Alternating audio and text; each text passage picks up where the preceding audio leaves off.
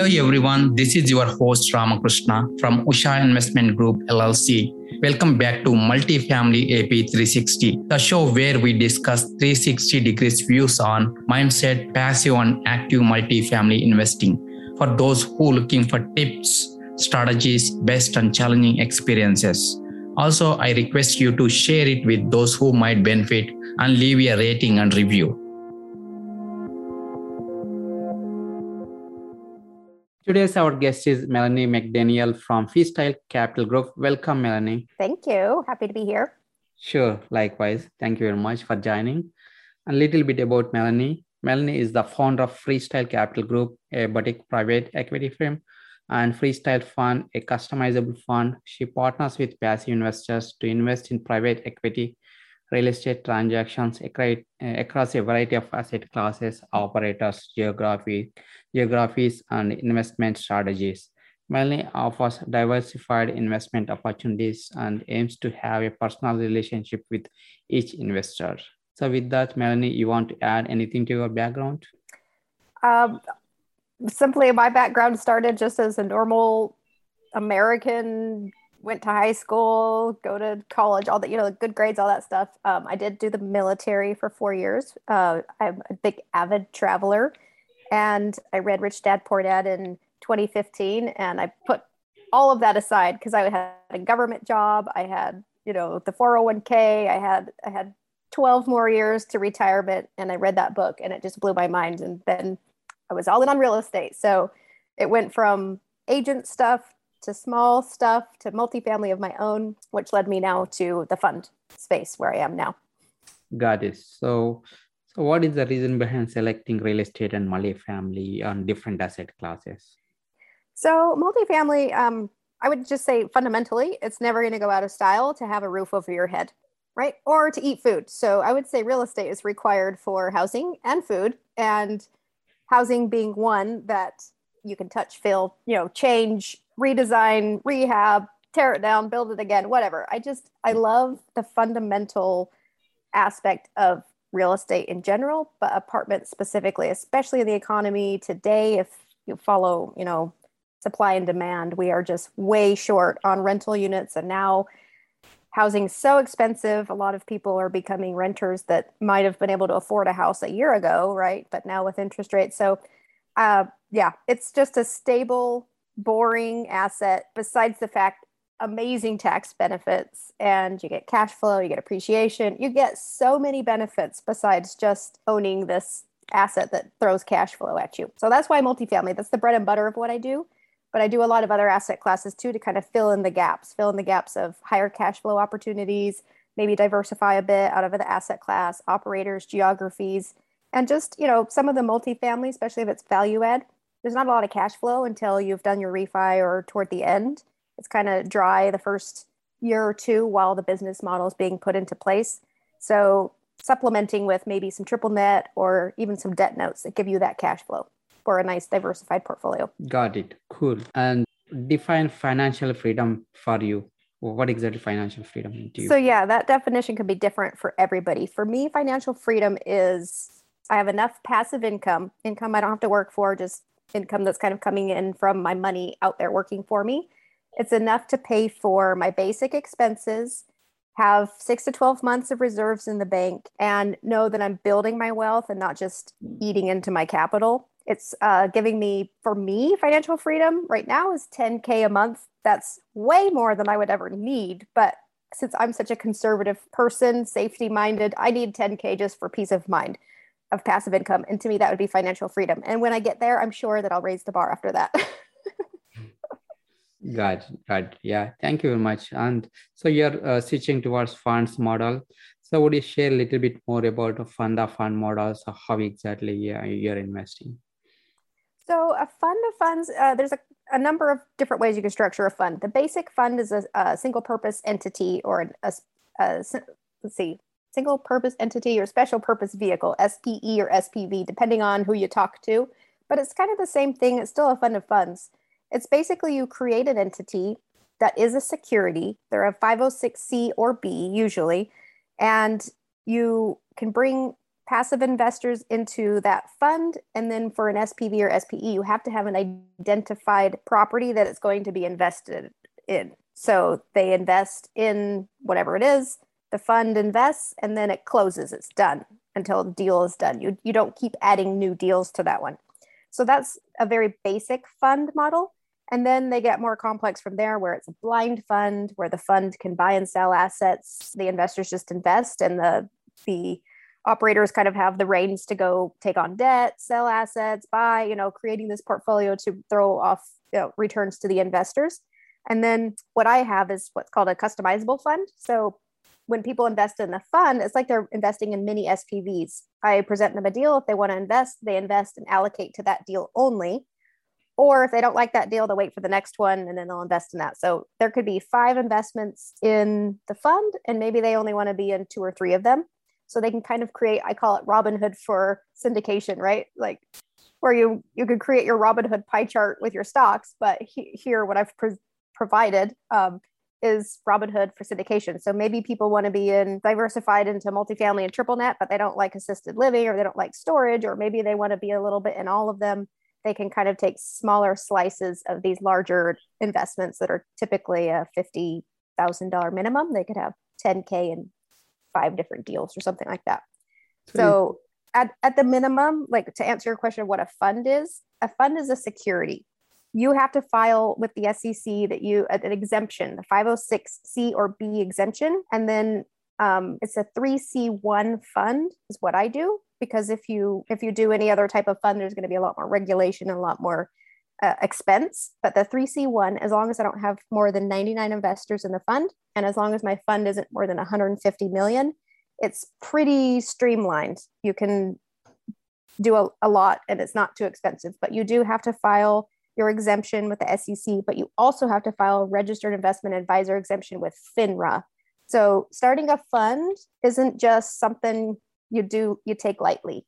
It's a commitment too. When a fund is open it could be open for five or ten years. You need to be in there for the long haul. Got it. So in this customizable fund model so you need to uh, invest with only single operator or you can invest with multiple operators also? Yeah my fund can invest with anything. So i'll i constantly am in networking meeting people going to conferences figuring out who the best operators are. I have deal flow now I throw out most of them. And then if a deal comes across my desk that I actually like and it underwrites, um, my partner under underwrites all of my commercial real estate and we like the operator, we do background checks, you know, we, we fully underwrite the deal and we like it, then we will negotiate with the operator to say, hey, we're going to bring you 500,000 or a million or whatever. And then we bring it back to our investors, present it just like you would see a normal syndication presented, maybe a webinar, maybe an operating memorandum. And then they they send in their soft commits, subscribe, wire their money. And then once all the investor money is in the fund, then we write one big check from the fund to the operator. So it's one LP to the operator, which operators love because now they only have one K1, not 50. and then when it's tax season for us and our, our fund gets the K1, then we issue our K1s to all of our investors. Uh, but it's appealing to operators because it's just me writing one big check and I, you know, am the interaction with my investors inside the fund. The investors like it because if they like the deal, they invest. If they don't, they wait for the next one. Or someone could go into the fund even now and there could be three options. You they could put their minimum of 50 in and then spread it across three deals. So they can be diversified all under 1K1 because the fund is one entity, one investment. The investors invest in the fund. And at the end of the year, they get 1K1 for all of their different diversified investments. Got it. Got it. So thank you for sharing that. So any disadvantages or any restrictions with this customizable fund? Um, I mean, the restrictions would be like I can't have more than 99 investors. I'm doing a 506c fund, so it has to be accredited investors only. I can't bring in more than 150 million, but that's easy enough. You just shut it down and start fund two, right? I mean, there are restrictions. I'm trying to remember because I have my own PPM that I wrote and that ppm lays out what we can invest in and is pretty much any real estate or, or debt notes but i couldn't go raise money maybe for venture capital or angel investing or something I'd honestly because i've never thought about doing it i'd have to go back and read my own ppm to see if i even can but I, I can't raise money and go buy lottery lottery tickets right? Like I, i'm pretty sure i can't do that. Got it. So i mean what overall like from k1 or any like returns any kind of you know benefits what kind of benefits you observe based on your experience observed compared to syndications? I would say just because people can diversify all in one investment like they just keep sending money to the wire money to the same account and then they just allocate the funds to the new investment. So i don't know they log into one portal they see all their investments and then at the end of the year they get 1k1 but it reflects the depreciation the cash flow everything from all they could be in 10 deals but they'll get 1k1 so uh, it's just a little more streamlined and and you can see on the map where all your investments are. You can see a little pie chart of what type of asset classes you're in. So you can see how well diversified you are kind of all in one spot. It's um don't know. And then my investors, they get to know me and they like me and I bring them decent deals. So they they are comfortable just reinvesting and not not having to learn a new operator every time, right? Because they're kind of yeah going off of what I've discovered for them. Um, so not that I want people to just trust me and invest. I want everyone to do their own due diligence, but they're they kind of get a feel for what I like and how I underwrite. So maybe it's less work for them in the future. Got it. That totally makes sense. And so, from a due diligence point of view, what kind of due diligence you would perform on the operators, on the markets, and you know, on the structures point of view? Yeah, I break it down into four main categories. The underwriting itself, right? Making sure the assumptions are conservative, making sure the debt piece is a good, you know, good debt that we're not going to get stuck with an uncapped interest rate or, you know, something like that um yeah the yeah mostly for that just mostly assumptions. And then the market itself which kind of goes along with the assumptions too making sure the market can support the rent bumps that they're projecting make sure it's a growing market jobs are going there people are going there. Just the market political environment tax environment of the market itself. And then the operators we do a full background check on the operators. We look at their track record. I like to see exits. I know you know people doing their first deal two, three, or four, or five, or six, or seven. But if they've never had an exit, I, everyone has been a genius in the last 10 years. So I dig in a little bit deeper than just the exits in the last 10 years. What were you doing in 2008? What's your philosophy on if the market tanks? Like, you know, just operators in general. And then the fourth piece, not everybody separates it, but I separate it in, into one category that I, I look at. And I look at fees the operator is charging, the waterfalls. Are they getting paid millions of dollars while my investors hold all the risk? Or are they getting reasonable fees and then their big upside doesn't happen until my investors hurts, hit certain hurdles? And that can be done through a pref or it can be done through a hurdle. Like if my investors hit a 15 IRR, then it waterfalls from 80 20 to 60 40, whatever. I'm fine with that as long as my investors getting their returns is the priority um, back to underwriting part that's part of step four too but uh, but underwriting i like to see if there's pref equity. I don't love pref equity. I get it. I get why it has a time and a place because the common ep- equity gets the upside of the pref equity right? But i have seen 50% of the investment coming from pref equity which means those pref equity guys get their principal first their returns first before my investors even get their principal back. And if that's 50% of the capital stack, that to me is uh, that's a, a no, no, no, a, a heck no. So even like 20%, I don't love. So um, I just I look at the totality of the deal, the underwriting, the operator, the market, of course, and then the asset itself. And not there will never be a perfect deal. There will always be something in the underwriting. I'm like, eh, I probably would have used this other cap rate. I probably would have used an assumption this. So, but we kind of figure it out with our own underwriting. Okay, they're saying they're going to do this. We actually think they're going to hit this. But over here, their cap rate was so decompressed that it was unreasonable. They're actually going to make it up on the back end. So we're okay with this one. So there's never a perfect deal. Maybe somebody has had, you know, 12 exits and one break even. I'm not going to like burn them at the stake for having one break even deal, right? If everything else was a, a decent return and a strong asset and they learn from that, they have a reason, oh, I it was a break even because I tried a new market and I'm, I'm not going there again. Like it, it was a market I didn't understand and they, they learned from their mistake, then I think that's fine. So it's the totality of of all of those things. I mean, obviously a background inspection coming back or that that was not great. Of course, that would just be a hard no. I I'm sorry if you've spent time in jail for something in the securities. I don't I get it, you did your time, but I have options out there. That's probably the one thing I won't do. you know, uh, no excuses for that. Got it, got it. So, and how exactly you're underwriting based on current market situation? so looking at the debt piece is probably the most important piece right now and the assumptions for rent bumps and making sure the property is going to pass its DSCR test in the next year, which um, because things are highly leveraged, looking at you know too much leverage, interest rates changing, so they might walk in with one interest rate and buy a cap, but I want them to underwrite to the max, right, the max cap, and then see what does that do to the DSCR test in year one, two, three.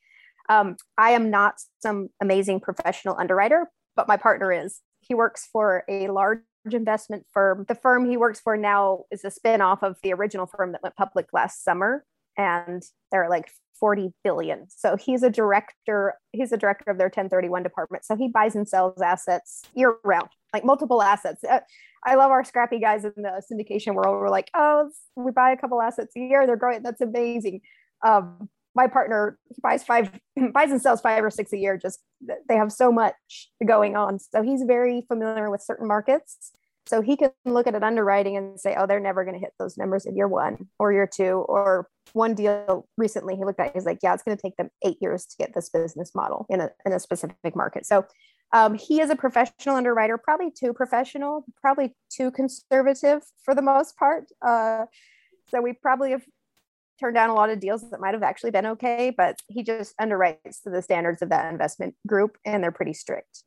So specific stuff, it's hard to say because it's different for every market, but I would say the main focuses are the debt and the assumptions for rent bumps, especially because we've had so much increased rent bumps and cap rate compression over the last three years or so that can we keep doing that trajectory? Probably not. I want to see with inflation yeah sure we might have some higher rent but we're also going to have higher expenses and a lot of people are not adjusting their amount of increase for expenses not even close they still have 2% in there like that's the same. Like uh, did you not see the 9% inflation? I mean why are you only inflating your expenses 2% when we know inflation is 9 or more right not saying they need to put 9 but how about 4 or 3 at least like um, so it's just trying to get in the heads of the operators of where they are and how sophisticated they are at their uh, projections and assumptions so one thing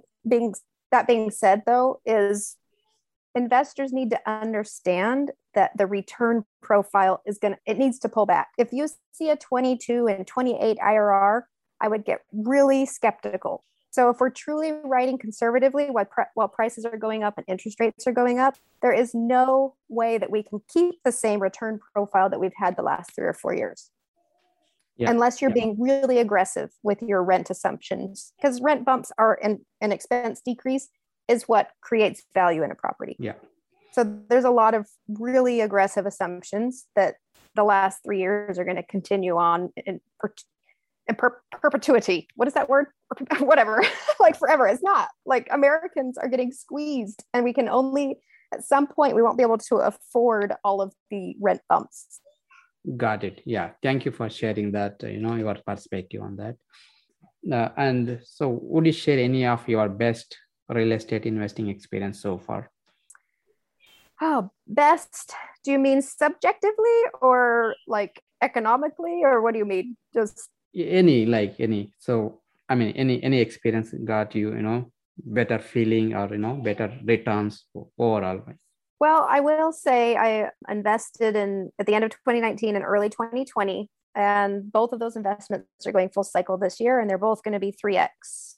So, of course, that's great. But again, I'm not a genius. My partners aren't geniuses. We just got kind of lucky with the market timing, right? So, I guess that's the best because you invest and it takes a while before you you get to see it. And i'm just glad those two are going to 3x but i you know anything in the future I, I, wouldn't have that same i didn't have the expectation but I, I would not expect that moving forward. So it is nice to see the labor because one of the properties was a class c small apartment building that i just had with um, joint venture partners. We closed january of 2020 and it's a class c in virginia which is not a very landlord friendly state i will tell you we got our butts kicked in 2020 and 2021 because of COVID. Um, we never took a distribution. We only fed the beast. We, we gave money and gave money. and we'll finally exit and we'll happily walk away from that one. We got an unsolicited offer, cash, and something we, we couldn't refuse. So that partially is luck, but partially, you know, just going through the motions, we were starting to come out. We would have been fine on our own. Like we were starting to have profitable months um, because we were able to evict starting in, I think, June or May.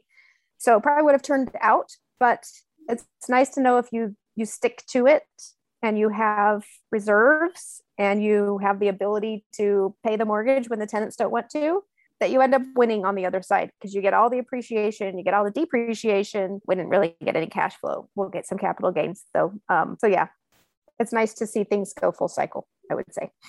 Cool. And w- what is your current focus melanie? My focus is just finding really strong investments for the fund that you know are well underwritten and conservative. I'm looking for cash flow deals right now the things um, I'll do the value add multifamily frequently, but between every value add multifamily or or anything that doesn't have cash flow early on, I want to squeeze a cash flow deal in there, whether it's a debt note or um, a triple net, because they tend to be really higher on the cash flow less on the IRR side, because there's really no value add in triple net. And then um, storage is kind of right in the middle. You get cash flow and a little bit of IRR too. So between the bread and butter of the multifamily, the value add multifamily, I want to get in some cash flow opportunities so investors can get their monthly monthly checks so they can build their financial freedom. Cool, cool. And a- any books that impacted your life and what way? For sure, Rich Dad Poor Dad. I know everybody says that, but it really pivoted. It just was a mind blowing, mind shift book for me back in 2015. So obviously if people haven't read that they should read that but they probably all have. Um, and then one that's not specifically real estate or business the power of now. Uh, i've read about the same time as as rich dad poor dad and that's more of a philosophy spiritual sort of book but just really rooting you down to like you have the wheel in your hands and you can design whatever life you want. And the past is past. The future is not you know promised at all. So being more present and building, you know, each day, li- living each day. I think that's important. We can think about the future and financial freedom and push. I used to do that a lot. I really would just look at the future, look at the future, and I missed a lot of my life because I was always thinking about what the next thing was. When I was in high school, I wanted to be in the military. When I was in the military, I wanted to be in college. When I was in college, I wanted to be in the job. When I was in the job, I was miserable. And yeah, I miss I missed a lot of my life simply for not being present. So the power of now, it's Eckhart Tolle. Cool and how can listeners can connect with you melanie? So my website um, freestylecapitalgroup.com that's um, there's like signing up for the newsletter whatever. You'll end up in my crm right? It's not very relational or or sexy or anything but i truly and when you read my bio at the end i truly just want to know each of my investors. I don't really want an investor to invest with me that i haven't had a conversation with or that i wouldn't go have a beer with or grab coffee with, honestly. I really just want a relational business. I can have 99 investors, but I only want 35. Honestly, if I had 35 households that invested almost every deal that I did, I, I would be done. And that would that would be ideal. Because I don't need thousands of people in my funnel. I don't I, I just want to get to know people and and have, you know, a relational sort of relationship. So they can start at the website and when they end up in the newsletter, I'm sure I'll reach out, send them a personal note, and say, "Hey, saw you signed up. Who are you? Let's chat." cool, cool, and thank you very much, Melanie. Thank you. Thanks for listening to Multifamily AP 360. Check out the show notes and grab the freebie on our website, ushacapital.com. Also, if you enjoyed this episode, share it with those who might benefit and leave a rating and review. Follow me on my social media. Thanks for tuning in, and I will see you next time.